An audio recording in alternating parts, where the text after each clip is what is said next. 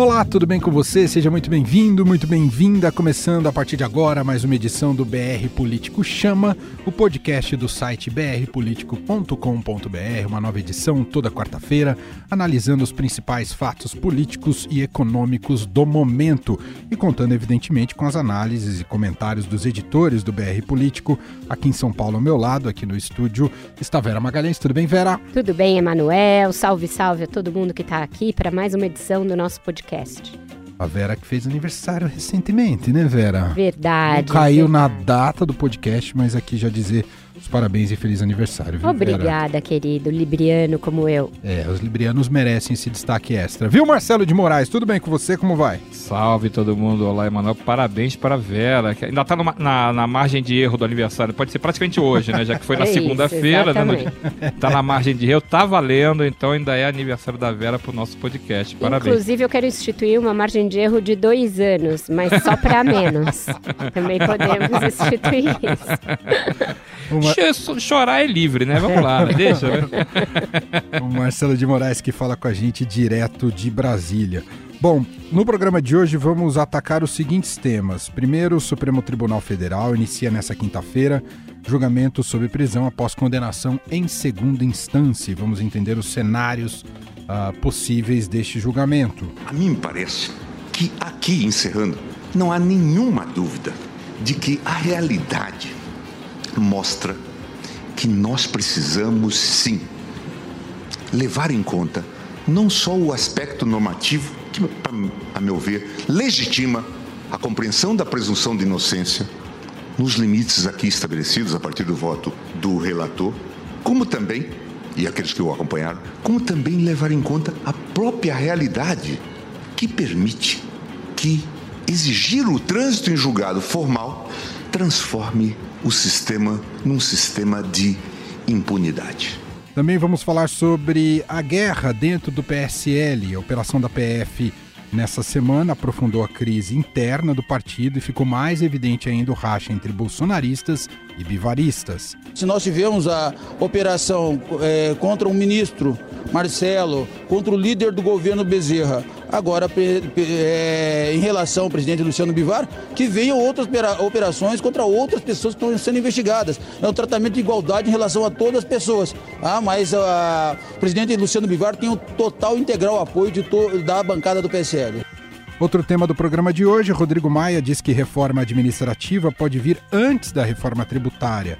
Falta de consenso entre Câmara e Senado é um dos complicadores para o avanço da reforma tributária. Eu sou mais otimista do que as, as pessoas que estão acompanhando a reforma tributária.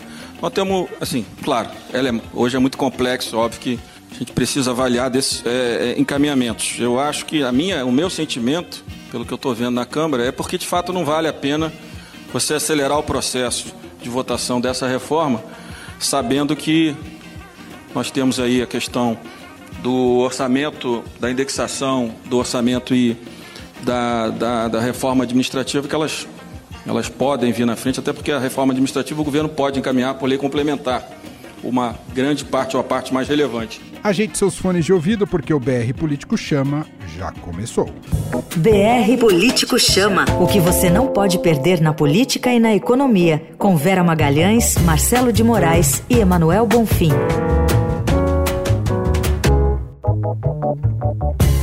Olá, meu nome é Luísa Queiroz e eu sou estagiária do BR Político em São Paulo. E este é o BR Político Chama, nosso podcast que, toda quarta-feira, trata dos bastidores do poder. Para ficar bem informado, assine o BR Político. Aqui você tem acesso a análises e informações exclusivas para compreender as decisões que movem o país. Confira o nosso site www.brpolitico.com.br e conheça nossos planos de assinaturas. BR Político Chama. Vamos então aqui ao nosso primeiro tema de hoje do BR Político Chama, nosso podcast, podcast do BR Político, que você pode acompanhar e assinar em qualquer tocador de podcast e nas plataformas de streaming, Spotify e Deezer. E a gente começa é, um pouco entendendo os cenários possíveis do julgamento do Supremo Tribunal Federal nessa quinta-feira, a primeira sessão, não se concluirá em apenas uma sessão o julgamento sobre prisão após condenação em segunda instância. Enfim, os ministros vão se debruçar sobre este tema. Qual que é a tendência, Vera Magalhães? E por que agora discutir isso? Essa novela vem se estendendo desde 2016, né, Emanuel? Havia uma jurisprudência que vinha sendo seguida pelo Supremo Tribunal Federal, pelo menos desde 2009, segundo a qual é, a pena só é cumprida após o trânsito final em julgado, ou seja, após a tramitação de todos os recursos cabíveis. Houve uma reinterpretação do momento do cumprimento da pena a partir de um julgamento levado ao Pleno do Supremo pelo ministro Teori Zavas, que era um caso concreto no qual se formou uma nova maioria no Supremo favorável ao cumprimento da pena após condenação em segunda instância. Nessa ocasião, por exemplo, o ministro Gilmar Mendes votou entre os que entendiam que já era é, possível se executar a pena mesmo antes de todos os recursos tramitarem. Esse entendimento vigorou ao longo de 2016, foi reiterado em julgamentos de casos concretos, teve ali aprovada no plenário virtual uma é, repercussão geral. É, em 2017 continuou prevalecendo e em 2018 foi reiterado esse entendimento quando o Supremo analisou um HC do ex-presidente Lula, que tinha acabado de ser preso, entrou com habeas corpus e naquela ocasião, por 6 a 5, já com Gilmar Mendes do outro lado, mas com a ministra Rosa Weber temporariamente formando entre os que achavam que tinha de manter a jurisprudência recém instituída, o Supremo manteve esse entendimento, mas nunca analisou o mérito da questão, a constitucionalidade da questão. E isso vai ser feito a partir desta quinta-feira, quando vão ao plenário três ações declaratórias de constitucionalidade, que são é, ações impetradas justamente para discutir é, o mérito disso e, e cotejar essa tese com a Constituição. Então, vai ser um julgamento longuíssimo, justamente pela importância do tema, pelo fato dele dividir o Supremo quase ao meio e ter implicações políticas evidentes. Tem muitos réus da Lava Jato que estão na situação de já cumprir a pena, graças a essa jurisprudência, o Lula e outros réus igualmente importantes, e que podem é, ter a execução da pena afetada caso o Supremo mude o entendimento. De novo, a atenção se volta para o voto da ministra Rosa Weber, se ela vai votar como ela entendia anteriormente, ou seja, de que sim, o trânsito final em julgado é só depois de todos os recursos, ou se vai manter o que disse o ano passado, que é muito cedo para o Supremo mudar de novo um entendimento e que isso pode ter muitas implicações jurídicas, implicações em processos, que, portanto, deixa como está. Vamos ver isso a partir dessa quinta, mas com desdobramentos ainda para a semana seguinte. E ainda tem a possibilidade, né, Marcelo de Moraes, de uma solução intermediária de, ao invés de jogar para o trânsito em julgado, jogar para a terceira instância, o STJ. É isso, né, Marcelo? Isso, só que assim, eu, eu, também acho que é uma novela infinita, sabe? Parece aquela, aquele programa que vale a pena ver de novo, só que naquele programa as novelas terminam do mesmo jeito que quando passou a primeira vez, quando passou a segunda vez, termina tudo igual. É sempre mesmo, a mesma novela, o capítulo termina igual. Nessa, parece que eu fico tentando assim, será que nesse, nessa exibição da novela o capítulo vai mudar? Então fica parecendo que tem aquela expressão é, famosa do, do Duralex sed lex, né? A lei é dura, mas é a lei. No Brasil tem a, a, a expressão latina do, da zoeira, né? É o Duralex sed latex. A lei é dura, mas estica, né? vamos, vamos tentar ver se dessa vez cola. Então, hoje, por exemplo, o, o ministro Luiz Roberto Barroso já falou, tendo decidido quatro vezes tenho expectativa que o Supremo mantenha a decisão. Então, assim, é porque decidiu quatro vezes a questão. Queria ver se fosse o Juquinha da Quitanda, se ia ter quatro julgamentos sobre o mesmo assunto nesse período curto de tempo. É que envolve políticos importantes, gente da Lava Jato, o Lula. Então você acaba fazendo uma, uma adaptação ali, vamos de novo, vamos tentar de novo para ver se dessa vez vai. E o próprio Barroso falou mais coisas. Ele falou que o mundo nos vê como um paraíso de corruptos e acha que temos e, acho, e eu acho que temos que superar essa imagem. Então, assim, essa é a reação que vai ter se por acaso virar o placar. A, a tendência é, é, é, ser sempre uma, uma decisão muito apertada. Tem dado para manter a prisão depois da condenação em segunda instância, é, acho que a última votação, Vera me corri se eu estiver errado, acho que foi 6 a 5 se eu não me engano. Sim. Então é um placar mínimo, né? Você tem uma diferença muito apertada. A, a corte é dividida, né? Mas tem uma maioria formada, que seja por um voto, maioria é maioria, né? Não tem, não tem esse negócio. Então, é, é, é uma decisão sempre muito polêmica, muita política envolvida nessa discussão, muita, muita paixão, né? Então, se você fizer essa decisão mudar dessa vez é, alguns anos depois da, de, desse processo já ter sido começado, desse caso ter sido é, julgado, já a mesma questão, só que pequenas variações, mas você sempre julgando a questão da, da prisão depois da condenação em segunda instância, e dessa vez é, poder valer outra coisa, seja terceira instância, seja valer já até o final do processo, até todos os, os transitados julgados, você vai ter uma reação, sem dúvida. A opinião pública vai achar, ah, tá vendo? O Congresso está lá só para soltar, o, o Supremo está lá só para soltar as pessoas que cometeram crimes de corrupção. O, o, o, Supremo não vale nada, desgasta a imagem do Supremo. Então é, é, é uma novela infinita que se der 6 a 5 agora de novo para manter como está, daqui a, sei lá, um, seis meses aparece mais um processo, aparece mais um julgamento e não acaba nunca. Só para dar um dado, o CNJ atualizou nessa quarta-feira e disse que o julgamento de prisão após segunda instância pode afetar 4.895 presos. Havia um número inicial de 169 mil presos. 190 mas... mil 190. até. Chegou... Porque a internet é assim, né? Ah, bora, esse número tá baixo. Vamos botar mais uns 50 mil nele, né? É aquela coisa, é, é a matemática da, da, padaria, né? O cara vai lá e diz, ah, vamos botar um número melhor, né? É, é, é porque tem uma questão que é uma loucura do sistema judicial brasileiro, Emanuel, que se está discutindo é, se quem já teve uma condenação em segunda instância cumpriu ou não pena, ou seja, já foi condenado por um juiz e teve essa condenação ratificada por um colegiado, né? Portanto, é, analisou-se o mérito duas vezes e só dali para frente só cabem recursos de forma. Então, se essas pessoas devem cumprir ou não pena, quando você tem milhões de presos provisórios no Brasil que não tiveram nenhuma condenação. E para esses ninguém olha. É, a gente até questionou é, o ministro Gilmar Mendes. Nenhuma condenação, nem, o, nem a primeira instância. Só presos provisórios, presos em Sim. prisão preventiva, prisão temporária de outra natureza. É, a gente com, é, questionou o ministro Gilmar Mendes a esse respeito e ele falou: não, mas nós temos os mutirões carcerários justamente para cuidar dessas pessoas.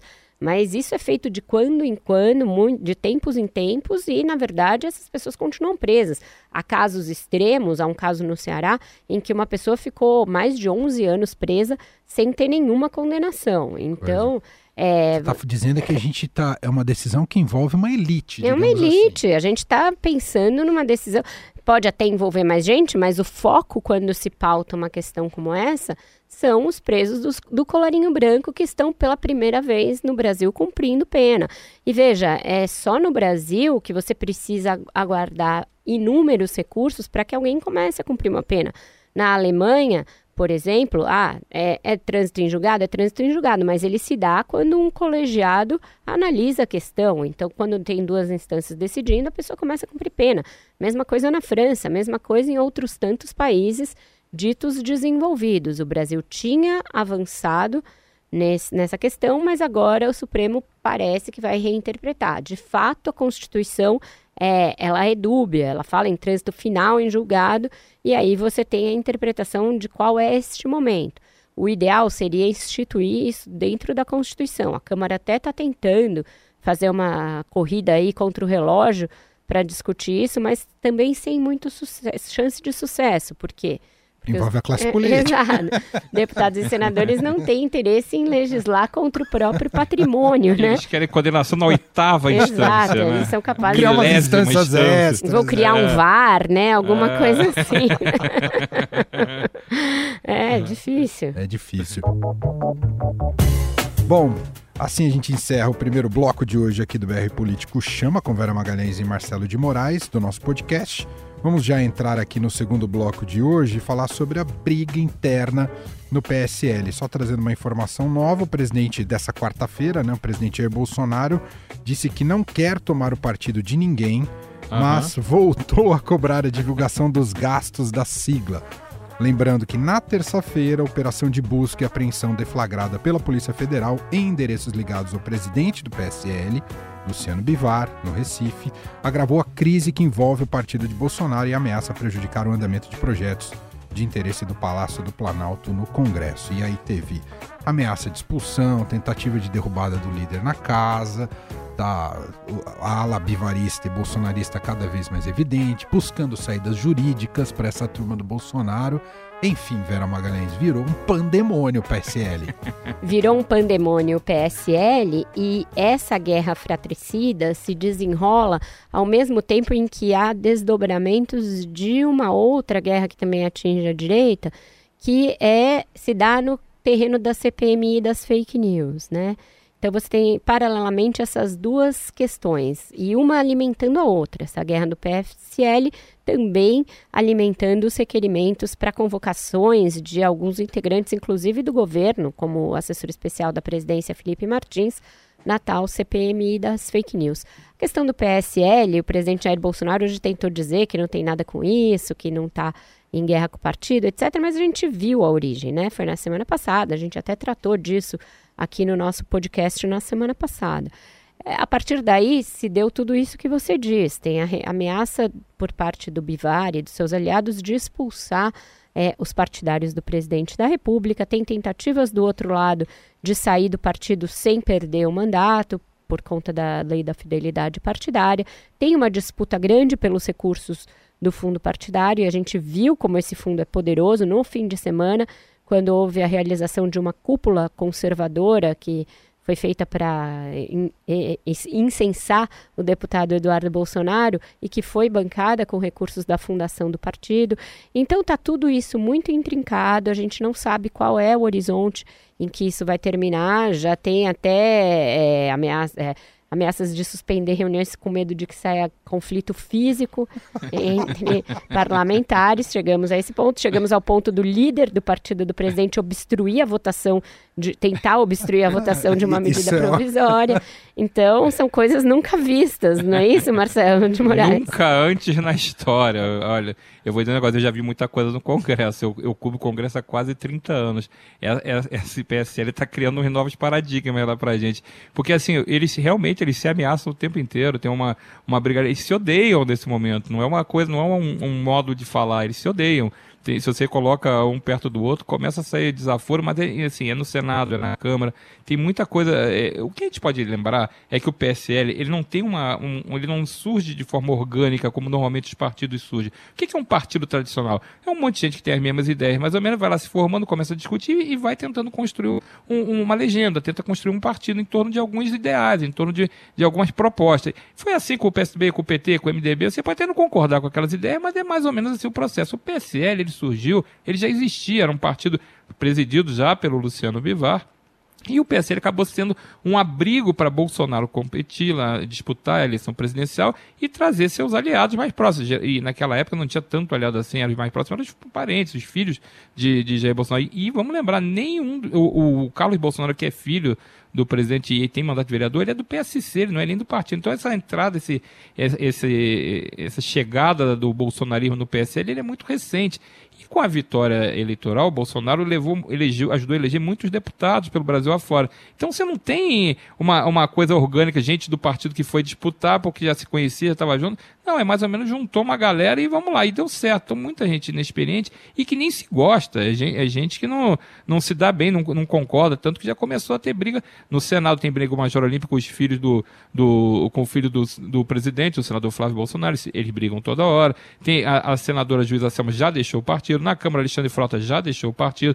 Gustavo Bebiano já deixou o partido. O, o Paulo Marinho, que é suplente Flávio Bolsonaro, já deixou o partido. Então já começou a espirrar um monte de gente para lá e para cá, porque o PSL ele é um projeto que nasceu em torno da ideia Bolsonaro. Então, o, o, o, isso aí não podia acabar muito bem. É óbvio que você começa a ter muito poder, muita disputa por espaços políticos no Congresso por, por essa turma do PSL e estão batendo cabeça. Agora, na questão do, do PSL Bolsonaro versus Bivar, vamos também lembrar quem é Luciano Bivar. Para quem não sabe, Luciano Bivar é um político da antiga. Luciano Bivar ele tem eh, problemas até na área que ele, que ele ficou mais conhecido inicialmente, que é o esporte. Ele, ele foi presidente do Esporte Clube Recife e ele foi chegou a ser denunciado porque ele falou que tinha comprado a convocação de um jogador. Um jogador para a seleção brasileira. O jogador era o Leomar, que ninguém jamais ouviu, mas já usou a 10 da seleção brasileira. E ele disse que pagou para o Leomar ser jogador da seleção brasileira. Esse é o Luciano Bivar. Todo mundo desmentiu. O Leão, que era o treinador na época, falou: imagina, não pagou nada. E ele foi suspenso seis meses porque deu uma, falou, falou esse negócio, que é verdade, não é verdade, ninguém conseguiu provar. Mas esse é o Luciano Bivar. Então ele já é conhecido no meio esportivo como uma pessoa meio complicada. Presidindo o partido, não ia ser diferente. E como a Vera falou, a disputa pelo dinheiro do fundo partidário, fundo eleitoral, é muita grana, muita é grana. muita grana. São 100 então, milhões esse ano, um pouquinho mais de 6 milhões, e mais os 200 do ano que vem do fundo eleitoral. É uma E se aumentar, é, e se pode ainda aumentar esse dinheiro, então é, é muito verdade. dinheiro. Se com 800 mil você faz o evento que fez lá o, o Eduardo Bolsonaro, aquele evento quase um Eu Me Amo, né, que ele organizou, é, é, é, se com 800 mil você já faz isso, imagina com 100, 200, 300 milhões, né? Então, essa é a verdadeira briga, tá? o controle desse poder. Muito bem. Vamos fazer o seguinte, vamos lá para perto do Marcelo de Moraes, eh, lá em Brasília, uhum. tem um destaque do repórter Gustavo Zuc sobre MP lá do FGTS. Diga lá, Gustavo. Olá, Emanuel. Olá, Vero. Olá, Marcelo. Olá, ouvintes do podcast BR Político Chama, tudo bem? Aqui em Brasília, os parlamentares que trabalham sobre a MP do FGTS estão encarando mais um recuo do governo na área econômica. Depois das declarações cheias idas e vindas sobre a CPMF, a bola da vez é o fim do monopólio da Caixa na administração das contas do FGTS eu conversei com o relator da proposta, o deputado Hugo Mota. Ele contou que já havia conversado com técnicos da área econômica do governo que concordavam que retirar do Banco Estatal o controle do fundo seria benéfico. Há poucos dias atrás, se viram surpresos com a declaração do Jair Bolsonaro de que seria contra a medida. Vamos ouvir. Nós conversamos com setores do governo, avançamos no texto da concorrência sobre a taxa de administração para que haja ali uma disputa é, em quem vai administrar os ativos do fundo, isso é uma questão que é tratada da taxa de administração, e a questão do agente operador, esses setores do governo, que incluem técnicos do Ministério da Economia, técnicos da SEGOV, da Secretaria de Governo, e outros técnicos elencados pelo governo, nós avançamos nesse texto. E foi. É, todo mundo teve de surpresa com a declaração do presidente.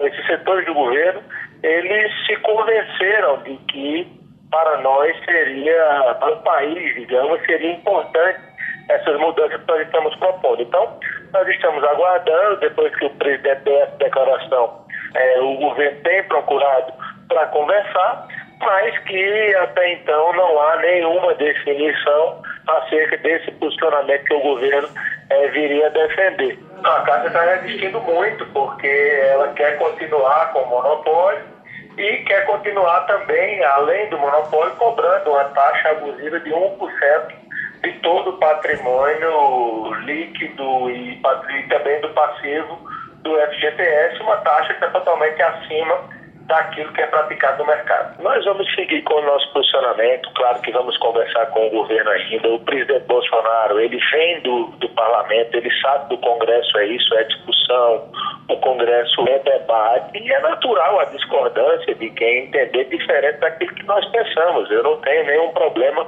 com relação a isso. Uhum. Cada um vai defender e eu estou pronto para que o nosso relatório seja votado. Acho que nada melhor do que a análise criteriosa dos parlamentares, cada um vendo a fundo o que é que claramente nós estamos defendendo.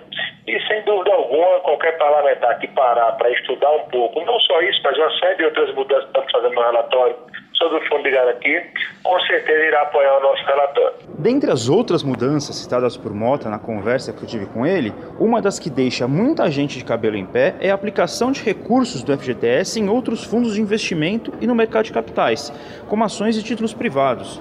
Ele revelou essa novidade ao Estadão em matéria publicada nesta quarta-feira. A medida causou revolta no setor da construção.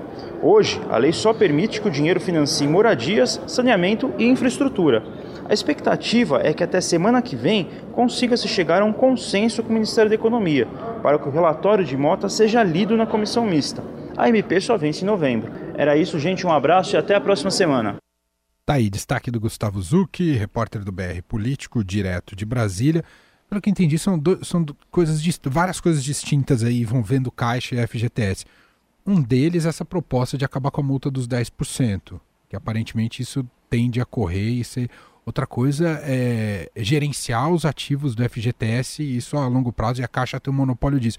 É isso, se eu entendi direito, Vera? É isso, mas ainda está muito é, difícil de mapear todos os interesses e ver como isso vai ficar lá no Congresso. A própria reportagem do Gustavo mostra que ainda está todo mundo pisando em ovos, ainda não se tem um formato para esse, é, esse novo modelo. No mundo ideal, é, é, o que deveria ser feito é o próprio dono do dinheiro, né? Ou seja, Cuidar o dele. trabalhador decidir onde quer aplicá-lo. Então, a abertura e a quebra do monopólio da Caixa seria bem-vinda se fosse a liberdade total da pessoa decidir onde ela vai investir esses recursos. E tem um outro problema subsidiário a essa discussão toda, que é a questão do financiamento imobiliário, né? O FGTS é o principal recurso de financiamento da casa própria, do Minha Casa Minha Vida. Hoje em dia, se for tirar isso da caixa, tem de criar um novo, uma nova fonte de recursos para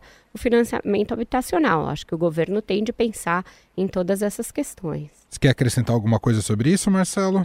Só fiquei, na minha cabeça ficava passando aquela música dos filmes pra cima e pra baixo. Ioiô, ioiô, pra cima e pra baixo. Parece que decisão do governo é tudo assim, vai que e volta. Que música é essa, Marcelo dos de Moraes? Fivers. Você não então conhece? Já temos trilha hoje, é isso? Não conheço essa música, não é do meu tempo. ah, Vera. Ioiô pra cima e pra baixo. Eu vou querer ouvir na trilha pra... do nosso pódio. Canta o refrão pra... de novo, que eu não peguei direito. Não, aqui, o, mas... o refrão assim, ioiô, ioiô, pra cima e pra baixo eu estou. É assim, gente. Oh, mas assim, bonito. assim, parece que a, a, o governo faz isso, né? Ele vai para cima, vai para baixo, vai para o lado. Ele vale para consegue... todas as áreas do governo. Pode virar o melô desse governo, essa música melô... do Ioiô. Não, e ainda fala que é preso por um fio estou, né? Porque todo mundo ali tá tudo preso por um Também. fio, né? Ótimo. Então, assim, o, o, o, é mais uma decisão daquele, aquela coisa bem organizada que a gente tem nesse governo, da, que sai uma decisão e depois ninguém concorda com ela, nem o próprio governo. Então, é, é uma coisa genial. Que, assim, o governo solta a ideia, ninguém estava pensando nisso. O governo solta a ideia, manda para o Congresso que o relator, como o Gustavo mostrou, o relator está perplexo, né? Porque ele recebeu um material que é tipo assim, mas vem cá, vocês é que falaram para a gente fazer desse jeito, agora não é mais. Então, porque se não está amarrado, por que você não dá aquela amarrada primeiro antes de jogar no caldeirão? Isso tem muita. É, às vezes, você faz isso para fazer um teste, né? você solta um balão de ensaio, vê se cola, vê se dá certo, se o pessoal aprova. Mas nesse caso, não. Nesse caso, tinha uma vontade para tentar aprovar e agora se viu que, como a Vera falou, não tem definição nenhuma ainda, né? É, verdade. Bom, Fechamos assim nosso segundo bloco do BR Político Chama de hoje, o podcast do brpolitico.com.br com Vera Magalhães e Marcelo de Moraes. Entrando no nosso terceiro e último bloco, começar aqui sobre uh, reforma tributária e reforma administrativa. O Rodrigo Maia participou de um evento aqui do Estadão e declarou, sinalizou que a reforma administrativa pode andar mais rapidamente do que a tributária no legislativo, até porque a tributária está bem emperrada por conta das brigas entre Câmara e Senado. Agora, administrativa é consenso entre economistas, Vera e Marcelo, que ela é muito importante. Mas ela também é tão difícil quanto politicamente, não é, Vera? Um pouco menos difícil, porque pelo menos deve chegar um projeto único, que já ajuda já como ponto facilita. de partida, né, da discussão. Então acho que é por isso, e até a gente já tinha percebido isso. Rodrigo Maia está constatando algo que nós, modéstia à parte, já tínhamos constatado no BRP, no nosso relatório Fique de Olho. A gente fez exatamente esse enunciado de que a administrativa tendia a passar à frente da tributária justamente pela falta de é, um consenso quanto ao projeto a ser tocado na reforma fiscal e tributária. O governo perdeu o eixo na discussão quando ficou sem a possibilidade de restabelecer uma discussão sobre uma contribuição sobre pagamentos, né, uma nova CPMF, como se dizia, e aí o projeto do governo nunca foi à frente. Os da Câmara e do Senado estão agora num processo de sistematização para que seja é, que haja uma tentativa de consolidar num só. E, e, isso ainda vai demorar muito, não tem consenso com estados, estados é, que querem cobrar na origem, no destino, enfim, é uma novela interminável. A administrativa, ela vai enfrentar um lobby muito pesado contrário, mas ela ajuda estados e municípios que também estão encalacrados com a questão do pagamento de funcionários. Então, se ela tiver esse eixo aí de rever a estabilidade, ao menos para quem entrar a partir de agora no setor público, estabelecer contratação por CLT para algumas carreiras, ela começa a desengessar um pouco a máquina pública e a dar uma possibilidade de redução de gastos. Então, por isso, ela tem potencial para ir à frente. Mas, de novo, não existe ainda o projeto. Entendi. Existe uma intenção. O Ministério da Economia está trabalhando num projeto e é um gerúndio que a gente não sabe quando vai terminar, né, Marcelo? Trabalhando, é, né? Exato. Esse A é longo demais, né? E realmente está trabalhando que o, o, ministro da, da Economia, Paulo Guedes, ele até desistiu de ir na reunião do FMI justamente para tentar montar esse pacote pós-previdência, né, pós-reforma da Previdência, que deve ser concluído o segundo turno da reforma das reformas né, na semana que vem, no Senado. E aí fica essa pauta administrativa e tributária para ser eh, discutido e tentar um acordo nesse evento do, do Estadão, do Empresas Mais, eu até entrevistei o Rodrigo Maia para o evento, ele, ele não jogou a toalha da tributária, mas ele admite que tem muito mais dificuldade do que a reforma administrativa, até por causa da, dessa falta de, de consenso. Tem três décadas que se tenta aprovar uma reforma tributária e o desfecho é sempre o mesmo. A, a conta não fecha, porque quem perde não admite perder. E o mecanismo compensatório que se cria não compensa as pessoas suficientes para topar. Então, qual é a fórmula que eles estão tentando fechar agora? Vai se criar para evitar a briga Senado-Câmara, vai se criar uma nova comissão mista, onde o presidente da comissão vai ser o senador Roberto Rocha, que era o relator da proposta no Senado, ele ficaria com a presidência dessa comissão, e o Aguinaldo Ribeiro, que é o relator da proposta na Câmara, ficaria com a relatoria na comissão. É aí que se construiria essa proposta e o Planalto ficaria responsável por fazer os mecanismos compensatórios que viriam dentro de outros instrumentos no do dinheiro dos leilões, pacto federativo. Seria criado um jeito para fazer essa compensação que nunca fecha. Ah, vai dar certo? Só Deus sabe. Porque essas contas são mirabolantes, não, nunca tá, o pessoal fica satisfeito, tem sempre uma parte que não se interessa e acaba desistindo. Então, é, para mim, a reforma administrativa já passou na frente, já está com mais chance, e eu só alerto que o calendário eleitoral é um fator muito importante e preocupante para essas reformas andarem, porque já estamos na metade de outubro, ano que vem tem eleição, mesmo sendo uma eleição curta, o pessoal só cuida de campanha e ninguém vai ficar querendo votar problema no meio do, do, do disputa eleitoral.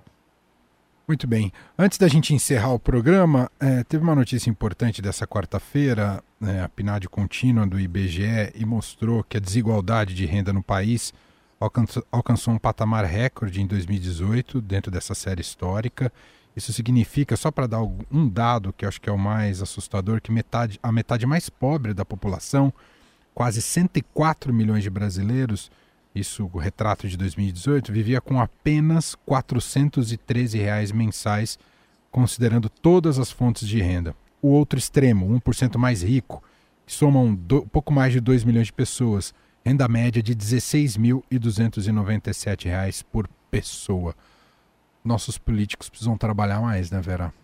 Precisam e a gente tem de saber como vai conciliar a necessidade de ainda resolver essas enormes desigualdades sociais que existem no Brasil com a necessidade de ter uma austeridade fiscal, né, que é a política ali econômica ortodoxa que o Paulo Guedes defende, o liberalismo, mas é, liberalismo estrito senso num país com essas demandas sociais como o Brasil, Só aprofunda, né? Não é possível. A gente teve agora a vitória do Prêmio Nobel de Economia para um, um, trio que estudou justamente a questão da desigualdade, formas, mecanismos de combatê-la sem precisar apelar para o populismo fiscal, populismo econômico, que a gente também já viu dar errado aqui no Brasil, né? A gente teve um período ali de melhora nos indicadores sociais no início do governo Lula, depois isso se perdeu com Dilma Rousseff e, a recessão econômica que ela nos legou. É, não está dado ainda como resolver, é uma equação que por hora não fecha. É, mas os números falam por si próprios, né? Não dá para a gente imaginar que o Brasil do dia para a noite vai virar uma república de direita, conservadora é, e pró-liberalismo radical da economia. Com, com 200 milhões de empreendedores. Com todos esses desempregados, com todas essas pessoas ganhando é, salários é, baixíssimos, com renda muito baixa, né? A nossa renda não cresce, ela, pelo contrário, é menor do que era em 2013. Então é um desafio ainda a ser é, equacionado e esse governo demonstra não ter projeto na área social. A gente não viu ainda um grande projeto na área social. O Jair Bolsonaro, que é um crítico da vida toda do Bolsa Família, na campanha se reconciliou com o programa, prometeu até fazer um décimo terceiro, aumentar, dar um aumento real para o Bolsa Família e é só. Então, na verdade, ele está surfando no legado do PT, por incrível que pareça, e não tem um projeto seu? Qual é a ideia que esse governo tem do que seja combater a desigualdade social? Não existe. Então vamos ver é, onde isso vai nos levar, né? Inclusive politicamente. Há uma panela de pressão esses números, não é, o Marcelo? Sem dúvida. Eu, eu vou só reproduzir uma fala da gerente da PENAD, a Maria Lúcia Vieira, pra, que ela resume, acho que para mim ela resume perfeitamente o que foi o resultado de hoje. Os mais pobres ficaram mais pobres, os mais ricos ficaram mais ricos. Não precisa falar mais nada, né? É isso aí. Bom, gente, vamos encerrar a edição de hoje aqui do BR Político Chama, nosso podcast. Mas antes, uh, o nosso DJ aqui, o Carlos Amaral, uh, ficou tão emocionado com a interpretação do Marcelo de Moraes, que ele foi resgatar a gravação original do Fivers, é isso, Mar ô, Carlos? Vamos pôr pro Marcelo cantar junto? É essa, Marcelo? É claro! Ó! Oh. Acima aí para um fio estou. Você pede, eu obedeço, você manda, eu vou. Ó! Oh. Era na época dos seus bailinhos, Marcelo? Eu não, não. Eu era neném. Você ainda não tinha cabelo, Emanuel. A gente pode até emendar outra música. Mamãe passou. Emanuel, nessa época você tinha cabelo ainda. Eu tinha cabelo, eu sei. Sei como é que é. ainda lembro. Então, com o melô do governo, do ioiô, a gente encerra a edição de hoje do BR Político Chama. Lembrando para você acessar, acompanhar toda a produção jornalística do BR Político em brpolitico.com.br. Agradecendo aqui Vera Magalhães, mais uma vez feliz aniversário. Obrigado, Vera. Obrigada, Emanuel. Até semana que vem. Mais ioiô, Carlão. Vamos fechar com ioiô. Obrigado, Marcelo. Um abraço. Tchau, gente. Valeu.